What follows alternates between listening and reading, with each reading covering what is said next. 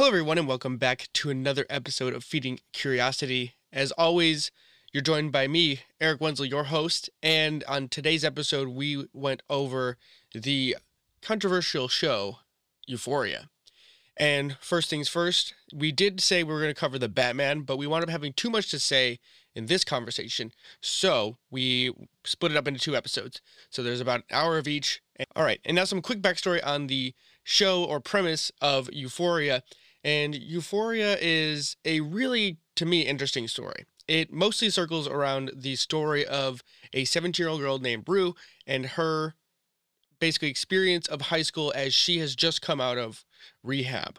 And very quickly, she has relapsed and not told anybody. And from there, it really expirals into stories about all of the different characters and like who they are and the different experiences they've had that then inform the decisions they make.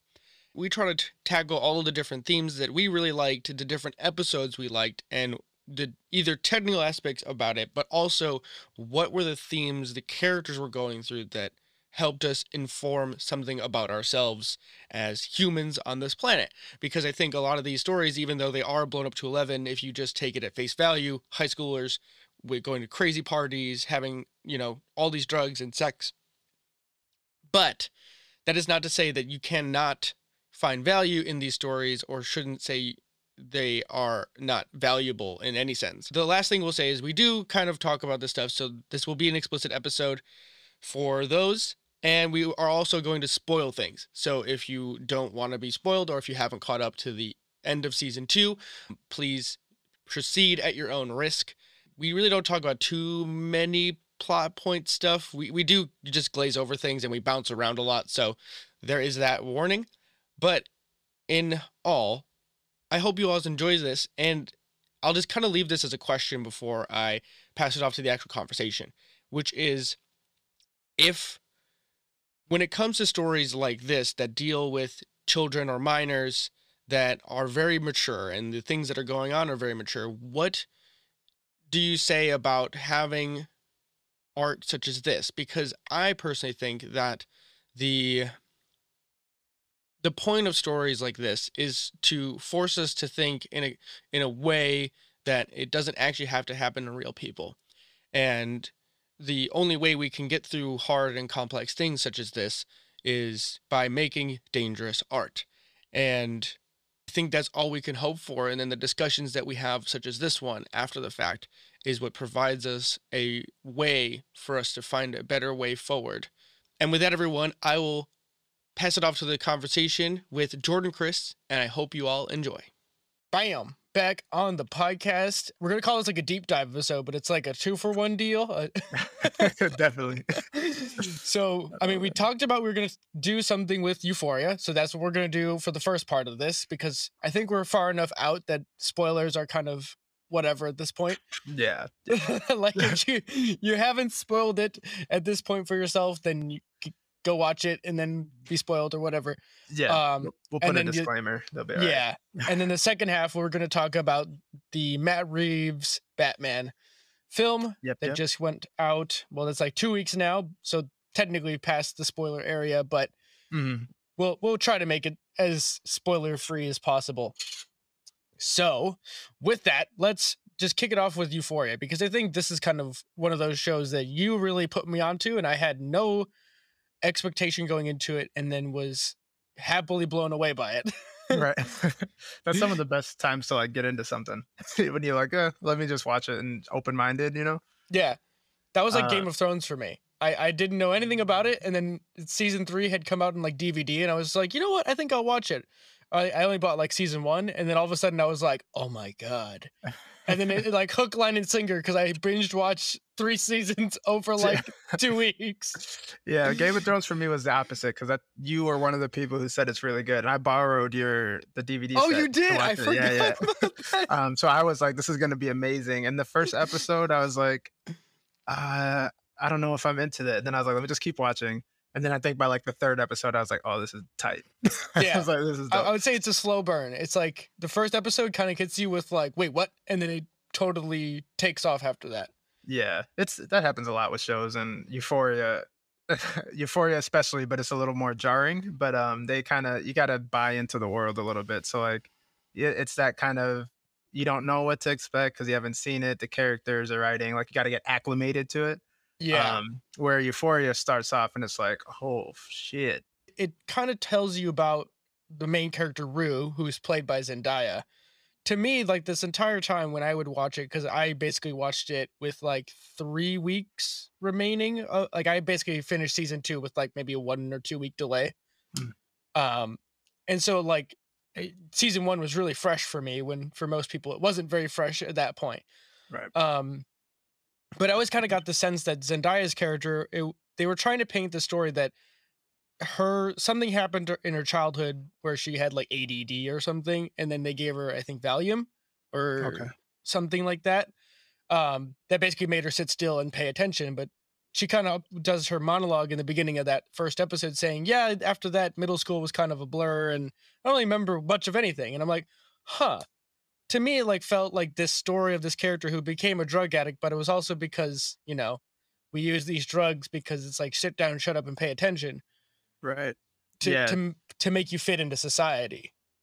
Right. And she was like predisposed to like what would later kind of go to ruin her life. You know what I mean? Like something that was intended to help her ended up Exactly. being like the crux of her whole The, the character, you know? catalyst, I guess. yeah. Yeah. And that's cra I, I forgot that because like you said, it's been I don't remember what year season one came out, but it's been a little bit since I watched It's been a it. You know while. I mean? Probably 19, 2019, because it's two year typically delay between seasons, roughly. Yeah, yeah, and that's accurate. And and so um, we'll get back to like the details in a second. But I remember when season one first came out, I didn't want to watch it. I was like, I, I watched the pilot, and I was like, this is too much for me. Mm. I was like, this is this too much. Um, and it was specifically the scene with Jules and Cal. Um, Yeah. and Was that episode one? I'm pretty sure that's episode one. Yeah, no wonder that. That's a hell of a. yeah i was just like it was so the first the first part is like okay these these kids are in high school and it was just very like sexual Oh yeah, you know what i mean and like graphically sexual it wasn't like just they hinted it was like oh no we're gonna show you oh no, it's really Um, specific, and that's something that HBO doesn't shy away from at all. Right right and they're known for and i guess i was naive to not think about that but then also with like zendaya as like the main character and like drake produced it so i was Wait, just like, I did not know that. That's wild. Yeah, yeah. His uh, I don't know what the production company is called, but it's it's his production company. They have this other show called Top Boy on Netflix. Um, but yeah, so I, when I like heard who's involved, I'm like, okay, it's probably like, I'm sure it'll be heavy, but it'll be like palatable. Yeah, You manageable. yeah. Um, and I was just like, I I couldn't get over the fact that it was depicting high schoolers. Granted, the actors are older in real life; they're all in like mid twenties or something like that. Um, and showing them in that kind of light and as like Right. sexualizing minors, and I was just like, I couldn't get past it. So it was interesting because then I was like, okay, let me just try it again and watch it for what it is, and kind of let go of my own preconceived idea of what is comfortable or should be allowed on TV, right? Yeah. And I'm glad I did. I'm glad I got over that.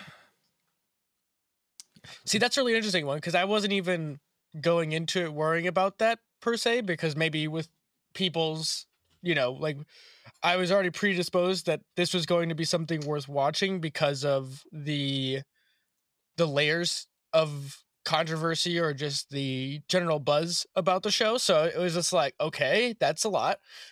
But I kind of like took it in stride, kind of, or, or it's like don't overlay your own perception on the thing like like especially with these things that are like really controversial like this or easily controversial i should say it's i try to like not just look at it at face value but say okay so what is the story trying to confront me with you know through the vehicle of these characters right and it's like because you didn't even know who cal was at that point also it's like the Exactly, yeah. character of cal doesn't unfold before you until like midway through the first season alone Mhm. and it's like wait what the heck it's just like a layer of right? And and that's when it starts getting like like the drama of it starts getting Yeah. interesting and the narrative and like, you know, the suspense and that, you know, they they don't shy away that it's like it's fuck like they know it's fucked up. They're not trying to hide that fact, right? Um but yeah, I mean, you were you. I think people who kind of came in and started watching it at season two were might have been a little more like you know primed for what they're gonna get into. You know what I mean? But like, I I didn't know much. I had no idea what it was about. I was just like, it's called Yeah. Euphoria. The trailer looks like it's gonna be shot cool. Zendaya's Yeah. in it. She's cool. All right, I'm in. you know what I mean? Like that's all I know. Right. I no, thought I also mean- too, like the name of the show is really wonderfully done, but I think the it means something very small for most people, right? Like euphoria, I mean, is is loosely correlated with drugs and partying or sex at that, and I think they really expanded on that theme to encompass something that's way more broad or like human than just the drug aspect. Right. No, they really. I mean, it's a telling. It's a telling title, um, and obviously deliberate, right? But I mean, it encompasses all those things. Like it, it's ironic almost because it's like everyone's supposed to, you know, it, it's titled Euphoria, and everyone does drugs, and everyone's supposed to have this essence of euphoric behavior, right? You're in high school, it's partying, it's fun, and all this stuff. But it's like everyone is dealing with such extreme trauma in the oh show. god! Like every character, like nobody. I can't think of one character in that show that's just like kind of chilling. you know what I mean? Especially in season one, no, and I guess especially in season two. It's ironic, but it, it I feel like that's why the title works so well because it's like you're set up for this expectation that it's gonna be euphoric. euphor- euphoric, and it's like this is not. I don't know if anyone's experiencing euphoria, and maybe, and this is just speculation, right? But maybe that's the point. Maybe it's like really what is euphoria? This like this never-ending chase for finding that feeling. And in Rue's case, you know, she's like she has her own euphoria, but it's really just numbing, right? She's just numbing everything she's going through, and it makes sense because she's, you know, you know, she lost a father, and um, I think they get into this more in season two. If they do in season one, I don't remember, so I apologize. But in season two, they really get in the point where she's like, yeah, like no one came and hugged me, and she just felt alone. Mhm. You know what I mean? Except for her one friend, and then she like alienated that person. I forget the friend's name. Oh, Lexi? Lexi, yeah, the one who did the play at the end Yes. of season two. Yeah. yeah, Lexi. I mean, it's it's kind of a perfect title for that reason, you know. Oh yeah, I, and I also think too, like having a character like Rue being the vehicle through which the audience sees every character is a really interesting idea because it's almost like you have a distrustful narrator, but you end up sympathizing with her because if can you imagine like the lens through which she she's an addict, right? So her entire lens is going to be colored by the perception of the drug she's on, right? and you see her like blow up multiple times through people who actually look out for her, like uh, Fez or Fet, Fez, yeah. wound up being one of my favorite characters throughout Same. the show. and like he's a drug dealer with a moral code, but yet he's not afraid to go ham. Like, right, and that's that's why he's so appealing, right? He's like the bad boy. It's like a different take on a bad boy. You know what I mean? It's not like yeah, it's and you no- could easily write him off as like the dumb character, right? Like initially, Yeah, but he may be okay. We just had this conversation, but Yeah. he maybe isn't intelligent, but he's wise. You know, in that yeah. sense, There's something Uh, about his character that doesn't make sense to me that I find really compelling. right, right, and that's. I mean, he becomes so lovable, like right after the season two, episode one. Mhm. Um, I don't remember which episode it is, but in season one, when Nate kind of confronts him, or Mhm. he confronts Nate actually, I, I believe, and he's like, "Hey, leave them alone." And Nate says something. He's kind of like, "What are you gonna do?" or whatever he says. I forgot exactly. And I feel like everyone watching that, because Nate's a terrible person, right? He sucks. Oh, yeah. like he's just this I asshole. think that has built like- up his character to like to just be the, the villain yeah, oh, without for being sure, the villain. for sure. I mean, he he's the villain. It, it you almost don't want him to be just because of what, like his internal struggle. Yeah. But the way he, you know, processing that, and then processing all of the stuff he's dealing with internally, and then how he's treating other people, it's like it gets to a point where it's unforgivable. So that's Nate, and then so you, everyone's rooting for Fez to just beat his ass in season one, and it doesn't happen. But then, you know, they give it to us. First episode, they First just go ham. and it i mean it's so like like just nice to watch not nice but maybe nice isn't the right word uh it's like a just desserts thing, kind of. yeah Yeah. But it's Like- it's also weird too because it's like Uh, at one level, it because it, doesn't make sense for Fez's character, at least at the buildup of that episode, because he's having like a totally normal conversation, and he's like, "Oh well, I guess I gotta go. See you later." and then he just starts going off like zero to 100 and that's what's dope. You show like the you show like the dynamics of his character, right? Like he's chill, Yeah. he's wise. He was really connecting with this girl who seems like she's always on the outside, right? she's not a right- partier like she's just a friend who's kind of there kind of Right. girl. like she's the outcast, you know what I mean? In this Mhm. group of all these heinous people who are crazy, partying, doing drugs, and having. she might be the most normal character of the group She is. She definitely is. Which is perfect why she's the one to put on the play because she is the she's the observer the whole time. wow Um so it makes sense because she's the outcast. Her sister is this like, you know, really attractive high schooler, gets all the attention, and then she's like just has to watch everything unfold. Like she's never she's never the the main character in the story, hmm which is why it makes sense that she makes the play from her point of view. And you and then she becomes the main character wow that's so Yeah. layered right? And that's why the play I think works so well because like if I mean like if Rue put on the play, it wouldn't feel it wouldn't like impact the way it did in terms of like as an audience member like me and you Yeah. watching that show. So seeing it from Lexi's point of view, you're kind of it's kind of like what we're watching, a little bit blown up.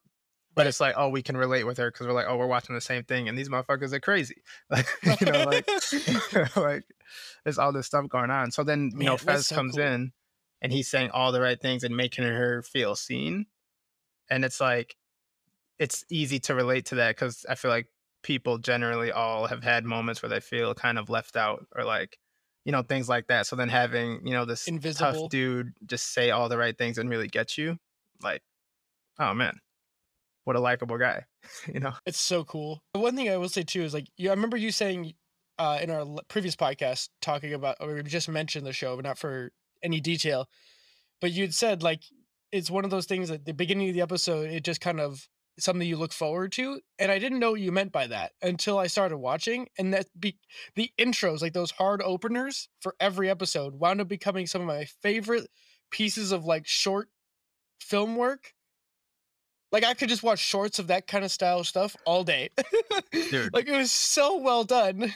every time, every episode. So this was one, like probably more than any other show that I've watched. Something that where every episode I was more and more impressed. Like it just kept Mhm. building. Uh, But like one, the creativity, and I wish I knew like the cinematographers and all that who like creatively shot this thing.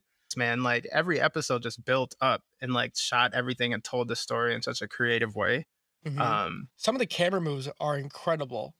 yeah, Like where they string these really long shots through. Like I remember the one of the scenes was during the carnival where they would have these long camera pans through like crowds and stuff.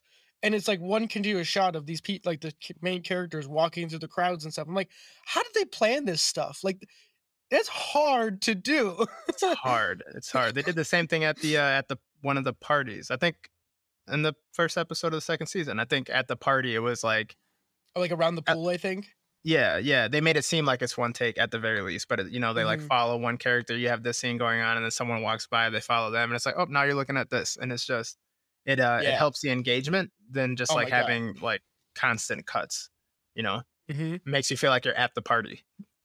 you know, The immersion is watching them. incredible. I mean, it, it's a it, it getting into the controversy. I guess it's it's disappointing that, and I can say this because I was I was in that crowd initially, right? And the kind of like it's too much. You shouldn't watch that. This shouldn't be on. I was I was that person at one point. Mhm. Um, and it's it's it's disappointing because it's like it's so much more than that, right? Like if you can get past the the triggering aspect or the how graphic it is and all that stuff and just appreciate it for the camera work and for how they're telling these stories and how they're having Lexi put on this crazy crescendo of a climax at the end of this show the play Mhm. and you're just seeing that from her point of view and it's like oh this character who's been kind of like the wallflower and then she's telling the same thing we- we've already seen this like we've been watching this we know you know what i mean but they're telling but it from somehow her it point of feels view unique and fresh at the same time. Like, wow. right it's just it's so dope and like and then seeing the actual cast members in the audience reacting to seeing themselves is fucking awesome like the stress like with that whole Mm-hmm. nate scene which was so absurd just like that whole like I don't know what you call it, but that like gay it's like a gay song they put on and Nate's just like fuming the whole time. That that scene I was the, like, the- the locker room one, right? Where they're like, Yeah. in- they're like doing the musical rendition of the locker room. yeah. And I swear it went on for like almost ten minutes. it was, like it was it was so absurd. The best part is that that's like what the crowd is probably like us, the viewers, probably thinking about Nate. right. And it's like then then in the show they're like giving you what you're thinking. right. And it's just dude, I oh, mean it's great. it's just i mean it's it's awesome and um you texted this earlier today but Yep. there's a there's a perfect line in the very last episode right um that i don't know this character's name she's more she's one of the side characters Yeah, she doesn't Um, really show up until like the end of ep- that episode as she's like planning, Lexi's planning the play. yeah I don't even know if they mention her name.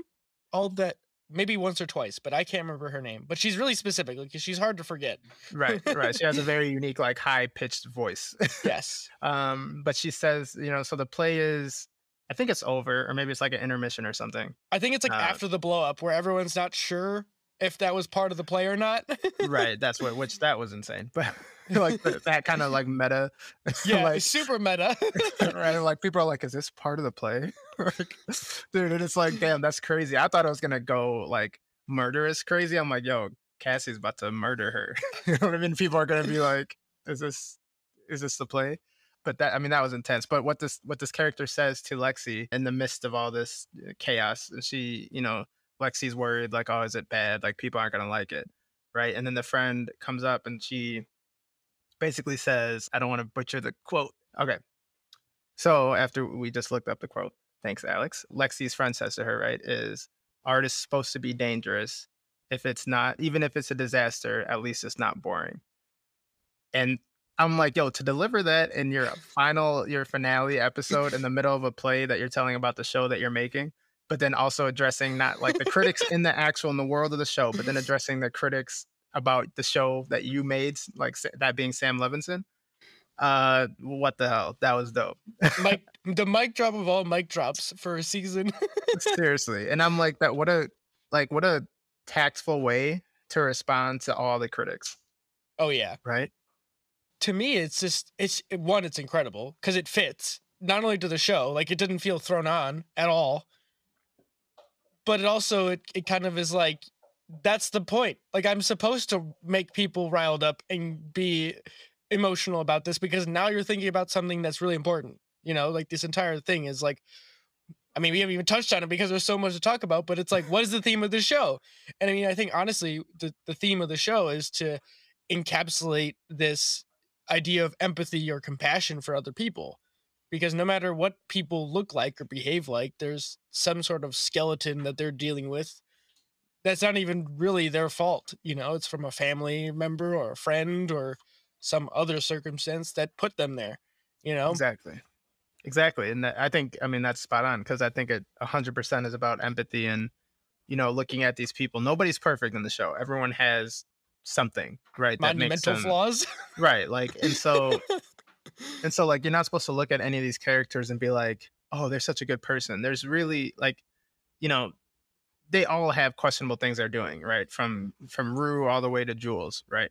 Um and what what i think the show is is that like everyone has demons everyone's going through something especially in high school right because everything's just even like for us i know our high school wasn't like that but but everyone like the things we're going through are just it seems like the most important thing in the world because that's that's at that age that's what it is. That's high like every right like everything's the most important thing so you know we're looking at these people and saying like damn they have real flaws excuse me that we can all relate to and it's like they're not they aren't bad people they're just going through whatever they're going through and i think that's the point and they're showing it in such a graphic triggering unforgiving way that is going to ruffle feathers but Mhm. like that's the point right? The point if you can't play everything safe right? And the idea here is you you know i'm going to go off a little bit but like in in art you know you have people who you know are artists that kind of stay in their lane play the safe thing. They know like there's a proven trajectory of things that work like think of like pop music or something like that right? Um like for example you have drake. Now to me drake is an amazing artist right? A lot of people don't like him because they say like his you know style hasn't changed or whatever reason but that's part of it. But i'm like well he's a pop artist. He does what he does really well but he does what he does. You know what Yeah. i mean? Like you're gonna eh, like you're gonna get drake. On a drake album you're gonna get eh, you're gonna you know what you're Yeah. getting into right? It's not gonna be like groundbreaking music necessarily for better or worse and that's fine that can be its own thing but then you have these extremely experimental people like um just top of the head is like Kanye West, not the That- person, but the artist. That's who, that's who exactly I was going to think That's of. it. Right. but like not and you know the person persona or whatever aside but just the music each time he drops an album it's usually so different than the last one right he's he always pushing the envelope of what's art and sometimes it doesn't hit like people look at some of his albums say that was so stupid that was crazy why did he do that and it's like okay but that that's the point he's pushing the envelope the point it doesn't always work but at least it got you thinking like what the hell am i listening to you know what i mean and I think that's the power of art because you can have both and they can both work. But if you're really trying to get a point across or or articulate like these hard topics, you're gonna ruffle feathers or you should ruffle feathers, make people uncomfortable because that's Right. that's life. And I mean, even if you just look at it from the story perspective, it, not t- from a music perspective at least, but in, in at least in Euphoria, a lot of the characters are making decisions that real people confront. But if they did the quote unquote right thing to do, that the audience member is like, please don't do that. Like, don't do the drugs again, Rue. Like, you like you're rooting for them not to make a mistake, but then they make the mistake, and you're like, fuck. You know what I mean? But that's like part of it because they're dealing with the repercussions of you know something real and it's almost like you can watch a fictional character go through these things but then it gives you a blueprint of like what it's like to live that life in in some sense. Like it's not super real but even um rue's sponsor i forget his name he's like an awesome actor. I thought the scenes that he was in were really good and like he does a, a masterful job of dealing like putting up with her shit Right. throughout the show and then that like the very uh like right before everything goes to hell which we'll talk about that episode Mhm. because i think it's one of the most insane insane show ep- episodes ever written or produced Yeah. like i don't know how to describe beyond that but um i'm i'm tangenting but this is the episode where she gets a whole bunch of money and she's like he's like what's in the ba- what's like what's in the suitcase? And she's like oh nothing uh, uh like totally dodging it and he knows like he's like you're bull- you're so full of bullshit. And so she blows up on him and he's like you ever do that to me ever again? I'm done with you. You know and you feel every second of that you know and it's like you you all of us know those kinds of like have at least some family member or some friend who's dealt with something like that and know that feeling of being so done with someone because they don't want to help themselves what I liked about their dynamic is like he is what Rue he's like a possible um reality of like Rue's future. And uh, Mhm. that might not make sense, but like Rue can become him. If she does the right things, she Yeah. will become like that person that he was to her. And then she can do the same thing for someone else going through whatever they're going through because even he has trauma and he made super big mistakes. I forget exactly what it was, but I i think think he did cocaine or something like that if i remember correctly it was that- cocaine, but I, I think he like hit his kid or something like that. I oh forgot. really okay i must have Yeah, missed that It was in the uh, well, you might not have seen it unless you watched the, the specials. I don't know if you watched oh okay those. like the post the post episode stuff i watched a couple of those but i didn't get through all of them yet Oh no, no, I'm sorry, not those. There was um like two special episodes that came out in between season one and season two. oh really i did not know that There's um there's one of that's about Rue, and it's literally an episode with Rue, and then that character we we forget his name, but that character they're just having a conversation in a diner, and he explains wow. like what his what he's went through, and I I don't remember, but I, I pretty, it's something to do with his kids, like he can't see his kids anymore because he did something. Wow. Um, and so that's what he's referring to when he says like you don't get to use what I told you against me. Mhm. Um, you know what I mean? So that's what he's referring to. And he has his own trauma, you know what I mean? And that's exactly where Rue is. Like she's having her own trauma, whatever that is, and it stems from something, right? Like her father passing and then being prescribed these drugs, but then going, you know, Further. trying to numb everything. And she's numbing to mm-hmm. the point where she like doesn't she she doesn't feel anything. Like she doesn't even feel like sex doesn't even mean anything to her, right? And it, it's sad to see, but then it's like, at what point do you let this person lash out? And like we see in that episode with with her mom and her sister, and like the things she says to Jules, it's like, fuck, man, like she's hurt. She's so hurt that she's able to say that kind of stuff to the people she cares about the most. Yep. Um, It's that I mean that episode was so intense. Like I felt like I was watching almost like a documentary with how with how like intense that episode was. Like yeah, like there's there's very few moments where you see the character and the actor di- or the actor disappear into the character. Yeah. And I felt like that episode not only did Zendaya disappear into Rue, but I thought the her mother and her sister also disappeared. Yeah. You know, because yeah, everything felt so raw and just like I don't know. It, it was just it's just crazy because like I, I just feel like most of us know what it's like or know somebody who has had someone be that deep into some sort of addictive behavior and that's where they go and it's like basically their the brain gets rewritten to just want like it's not even them talking anymore it's just the drug talking right. and the drug will say anything to get more of it, right? Or the brain will Mhm. convince itself to do anything, and it's just. I mean, the whole episode was just a roller coaster. Yeah. I don't think I like. I think I wasn't breathing when I was watching that. Like it was so intense that I was just like, "Oh shit!" Like it just didn't stop. Like right from the jump, it didn't stop. Um, Yeah. And what what I thought they did perfectly, and this is like the art of suspense, I guess you can call it, if you want to be like, whatever, annoying. but but it really was like a masterclass on what suspense is because so one you have this character who we she's established right? We know she's an addict. Just now her drugs are gone. Not only are her drugs gone so she can't get high anymore and she had a plan to you know end her life. That's why she did what she did. She met up with can you hear those sirens yeah, Can they're a little, they're a little bit there, but they're not super Okay. bad. Jeez, LA, relax. Um, um, sorry that just it was like super loud in the headphones. um, anyway, what I was saying. So we we know who Rue is, right? And she had a obvious plan to end her life. That's why she got the Mhm. drugs from Lori. I think her name was a drug dealer. Um, she gets she all these pills. She terrifies me. Oh, dude, what the? that character is. I hope. I hope she comes back season three. I hope they don't lose that plot line. They can't because she Right? Rue owes too much money. Exactly. That's why I'm like something. She's gonna come back. She's she should come back. Um. Oh, yeah. And uh, my guess is that Rue will be healthy or on the path to like true recovery, and then that's gonna blow shit up. Um. Mhm. Maybe literally. Um. But. um. But you know, she gets the drugs from her, thinking like my life's gonna be over. It's not gonna matter. There's not gonna be repercussions. You know. So she has this plan, but then oh the drugs are gone. So not only is she you know going through withdrawal trying to get high trying to end her life but now she's like oh shit this lady is gonna kill us. Like she's gonna kill not just me because i'm still alive so like her family too. Right. um so all that suspense in that episode and then she's like going from you know lashing out because she's pissed to like fear because like wait what did you do? You don't understand what you did? This is not just about me getting high like this is bad. And then to like despair to realizing that she's being a terrible person but then reverting like falling right back in that tone dude that episode is so good Like, yeah.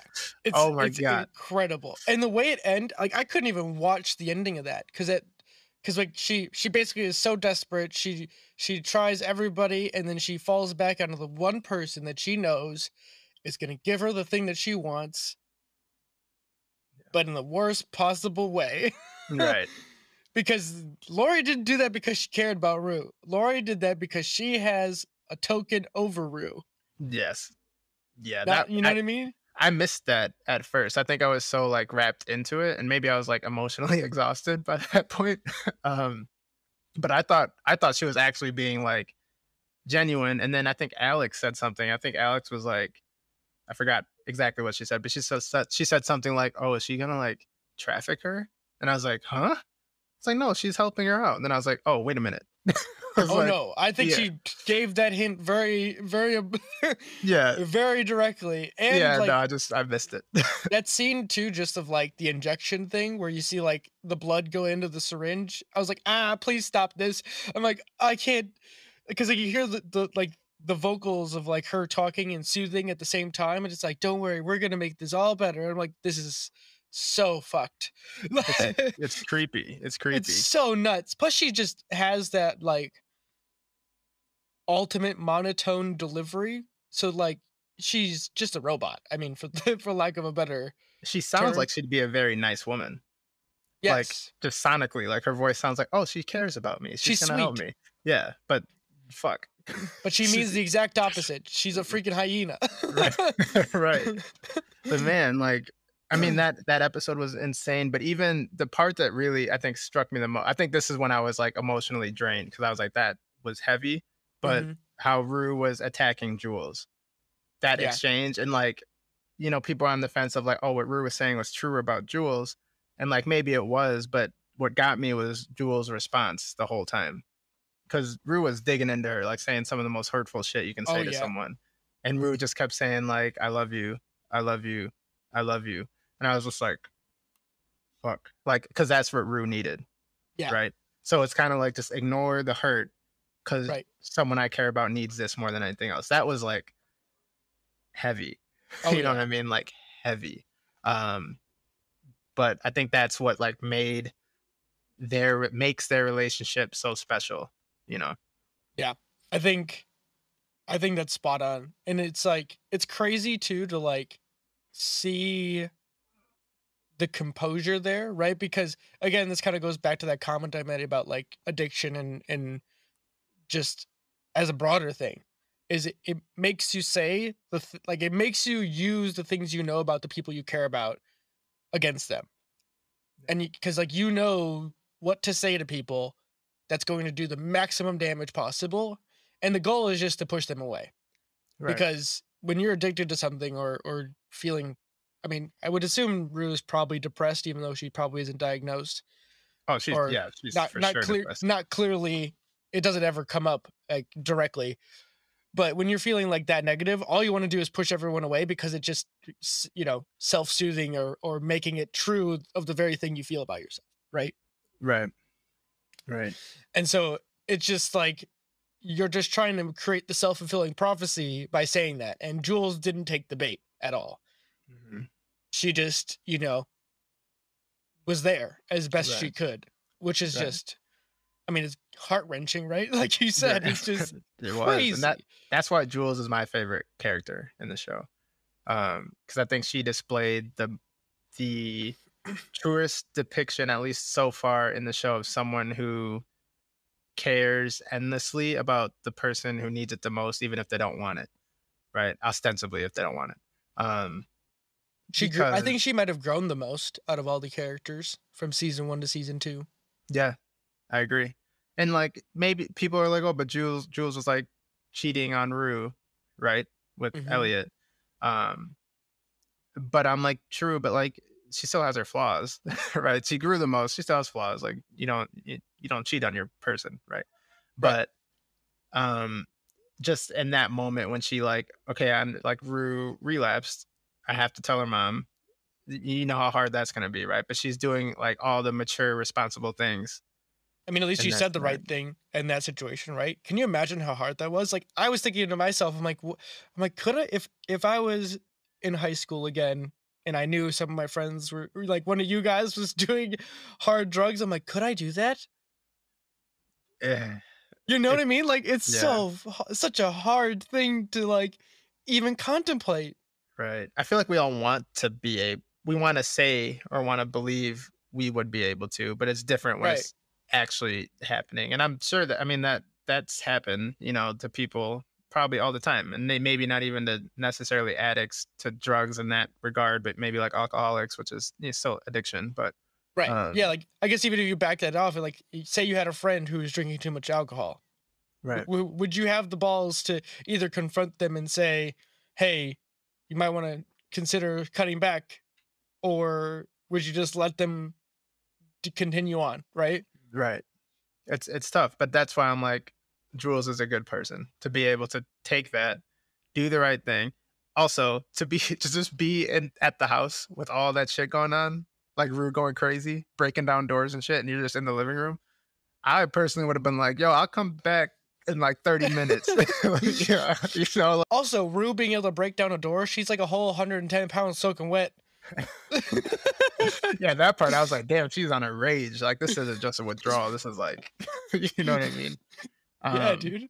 But it was it was scary. I think they really nailed uh, what it seems like to, you know, be around or have someone going through, you know, that strong of an addict and going through that heavy of a withdrawal. I think they nailed it because it it probably gets scary. I can I never experienced that, but like I can imagine it gets scary. So like seeing your sister or your daughter break down the door that you locked yourself in a room, that's it's fucking terrifying.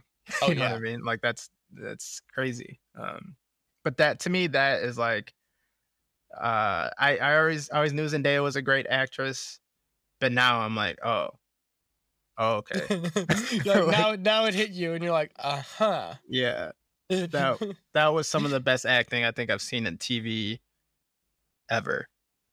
Like, yeah, it I mean, the show is something. It's really something special, and I, I hope people let go of the the the the heavy-handed critiques of it. Um, yeah. because everything should be critiqued, but we shouldn't disregard it just because it makes us uncomfortable.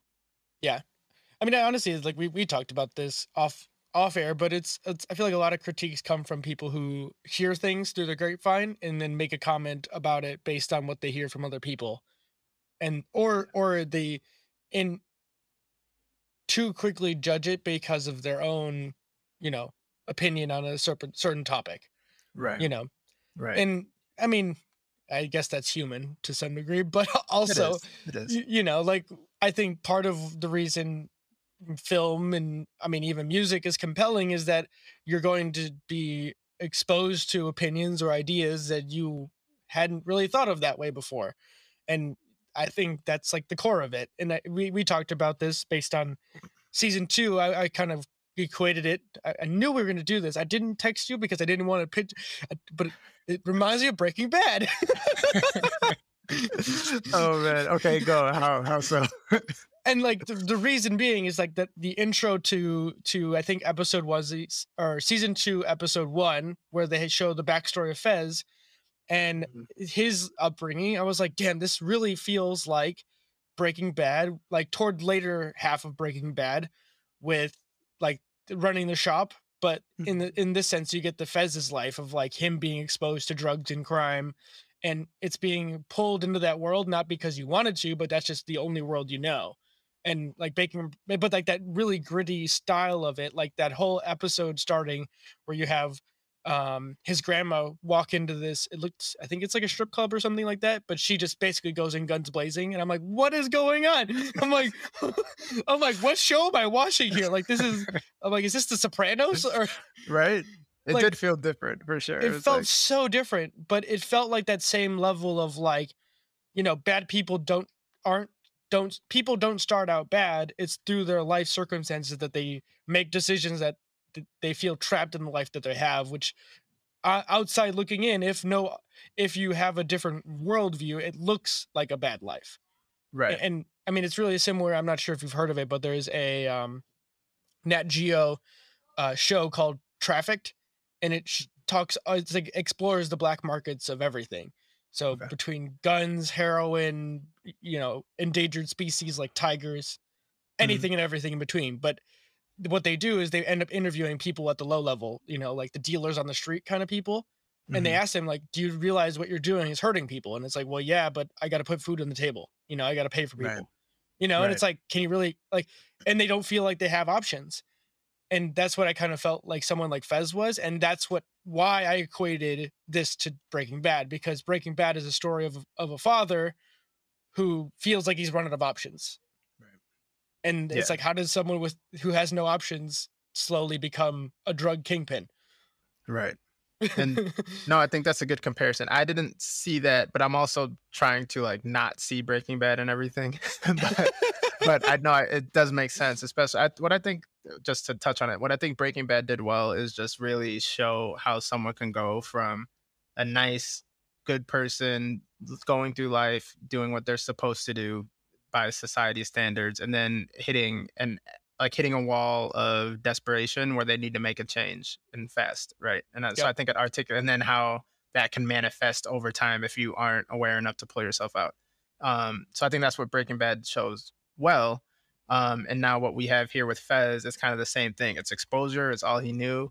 He was desperate. He's not someone who's gonna fucking. He's not a school kid.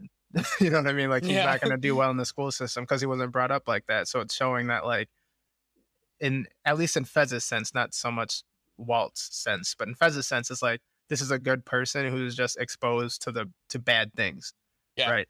But I think Not to inherent- mention the wild card of hit the head trauma, that too. That too. So like now his development is right? messed up. I forgot about that. But yeah, so I mean that that is a good. I think that's a good comparison. It's just it, they do again. This goes back to like the compassion thing, right?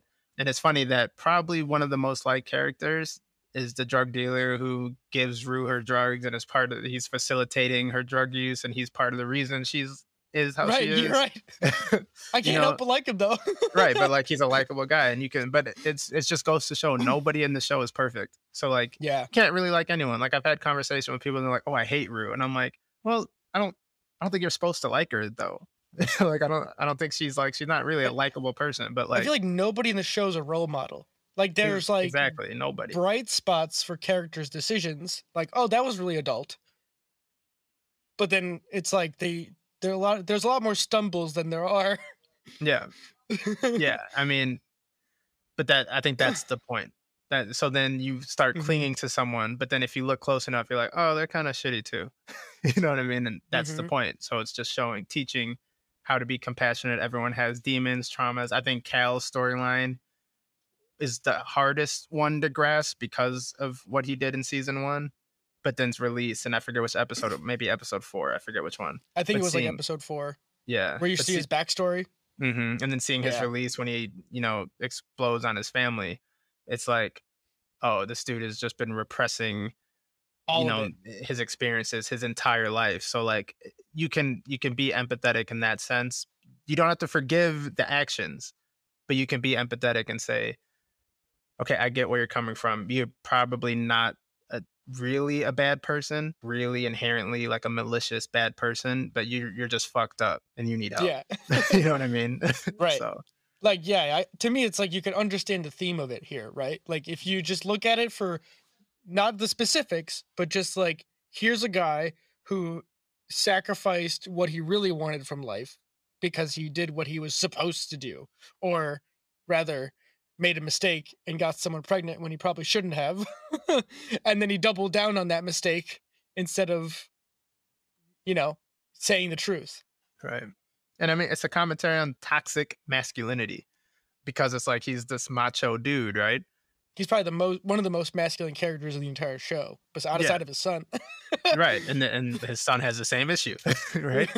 Um, but it's like this toxic masculinity that's so afraid of like sexuality and you know being Caring. yeah caring or you know being gay even, and it's like repressing all that, and it's like, is it worth it just to have this like this hard exterior? Like, no, like it's not it it's not worth it. Period. Right. I mean, I guess the broader question is: Does like being soft mean you're like gay? like, you know what I mean? Exactly. In their case, Like, they what? were. In their case, they were. like they were gay, you know. But, um, right. but yeah, I think the broader, if you look at on a broader scale, if you just pull back a little bit, it is saying like you don't have to hold things in about who you are just because you're a man, right? Yeah. Because now they're blowing this up because it's what the show, it's what art is supposed to do, right? We already covered that, but it's blowing it up and saying like this can be your reality or it might be someone's reality that you know because they're they can't be open with who they are to the people they love the most and if you can't do that then what do you do like if you can't be open to the people you care about the most and who care about you the most and you're hiding your true self to those people what's the point of life you I mean, know what, what I mean? life Like, are you living, dude? right You know. yeah I mean, it's crazy. That is so crazy. But it's what's even more crazy is there are people that do that in real life all the time more All than we know. You- you know, it's- the most normal person you could be seeing is likely doing that in some Right. form in their life. Right. And in some ways it's like a defense. You can't be open with everyone, right? And you shouldn't be. Oh. But there there's people in all of our lives who I think have earned that right. And those people we should trust enough to be the truest form of ourselves, or maybe not the truest, but well, maybe it's a synonym, but like the most vulnerable form of ourselves Mhm. to those people because you need to release, right? You need to release your inner demons and trauma. You can't keep it all in forever and act as if, you know, you're made of armor that can't be chipped, right? Because no one, no one is like that. Yeah, I mean, we're not. none of us is impervious, right? Like, no matter how much you, pre- it's like almost the more you pretend like nothing bothers you, the more things bother you, and it just it there's just a matter of time where it explodes. And I mean, exactly. Cal's character is kind of that. It, like throughout the, these two seasons, his character kind of just, I mean, realistically, just gets more and more unstable until at the very end of of that, where he's like peeing on the ground and like it's just wild, honestly. And Mhm. then, I mean, his son kind of takes into his own hands with the ending there, which I thought was kind of crazy too. Just like his, he he takes care of the issue, you know, kind of calls the police on him, and yeah, also does like the right thing at the very end because there's a tape of Jules, and I'm like, what? I'm like, Mhm. why is he do like this? Is so weird. yeah. He Nate's a he's weird. It's so Um, wild. I don't like. He had a gun. I don't know why he had the gun. Like, why'd you have it if you were Exactly. just gonna call the cops? I don't. Know like so much excessive force. It's like right? It's like I don't get you, bro. Um, so over the top all the time. he- he's probably more damaged than Cal is, honestly. Because even Cal's like, I don't know who you are, and Cal's Oh, yeah. dealing with the same thing he is. So that's, I mean, that's telling, right? Um, but it- what's funny, and I might be wrong here, but what's funny is I think when Cal finally is like, I'm gonna open up to my family, is when he goes to Fez.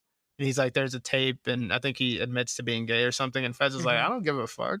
like, Fez is like, I don't fucking care, dude. he's like, just get out of here. you know what I mean? yeah, because he Uh, thought, well, he thought as new, I think, and he's Yeah. like, bruh, like, what do you like? You could do whatever you want. right. Fez is like, Which is like has perfect nothing. reaction.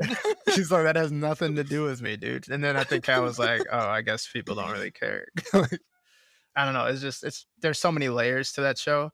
And it's one I'm going to rewatch from start of season one to, you know, to current. But it's, it's really good. It's, I think it's really important. too. it's wild. It's a wild show because I think it really pushes on a lot of like modern ideas and it doesn't just push buttons because it can. I mean, to some degree it does, but it also does it in a tactful way that makes sense to each of the characters. At this point, is probably an elementary school thing. Everyone repeats it, but it does a good job of showing, not telling.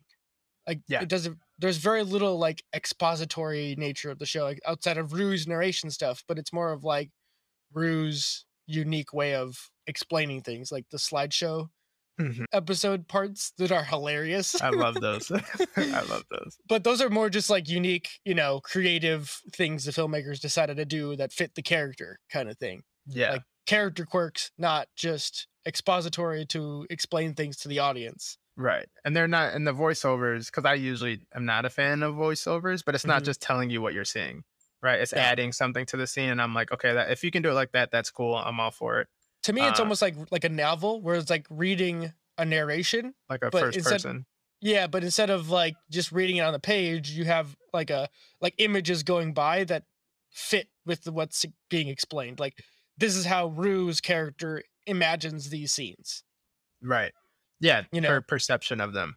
Yeah. Um, and a lot of times it's funny because it can be like ironic what she's saying to like what you're seeing and what she's saying is like that doesn't exactly align. But like Yeah. I get it. you know what I mean? So like it, they do it well. They do it really well. Mhm. They- I didn't get the feeling that they're providing shock value for the sake of it.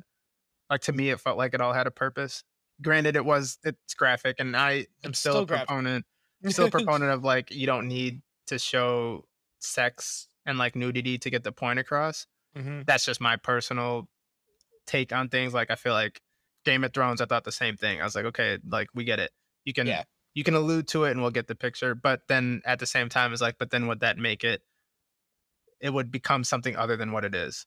Yeah. You know what I'm saying? Like it works because it's at, like I can never. Uh, I won't say I couldn't write for Euphoria, but I couldn't have been the one to create Euphoria.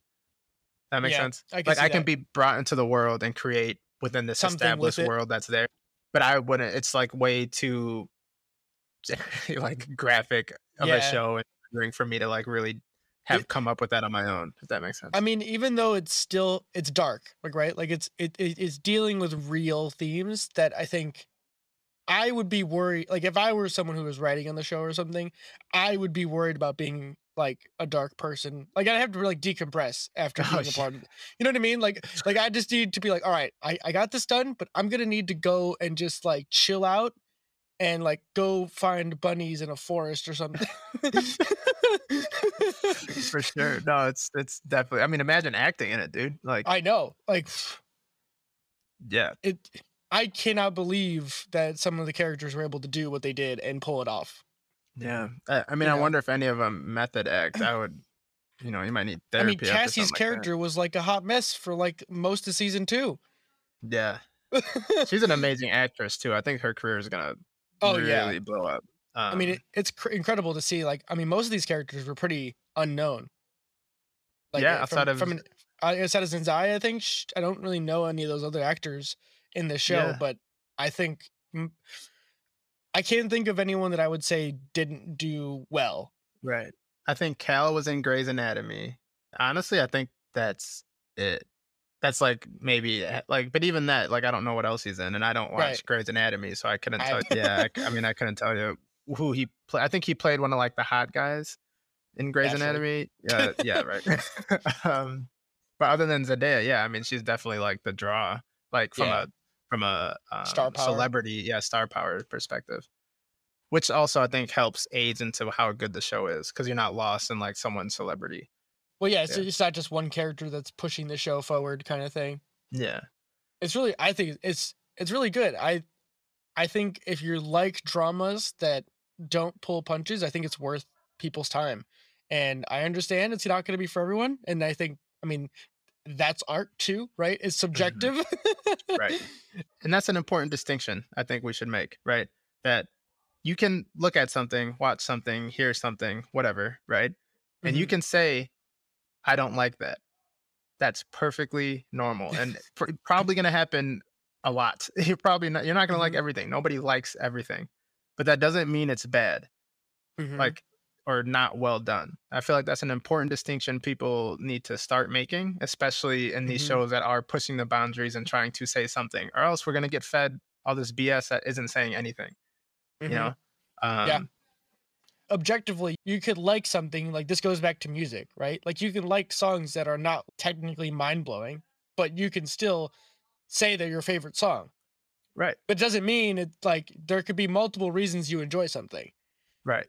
Like you don't have to enjoy something just because everyone else says they enjoy it like Exactly. I, I was thinking about this about video games like there's certain video games that are kind of like whatever at this point like open world video games or dime a dozen nowadays and I was Mhm. like, well, like you don't have to just judge a game by that singular merit.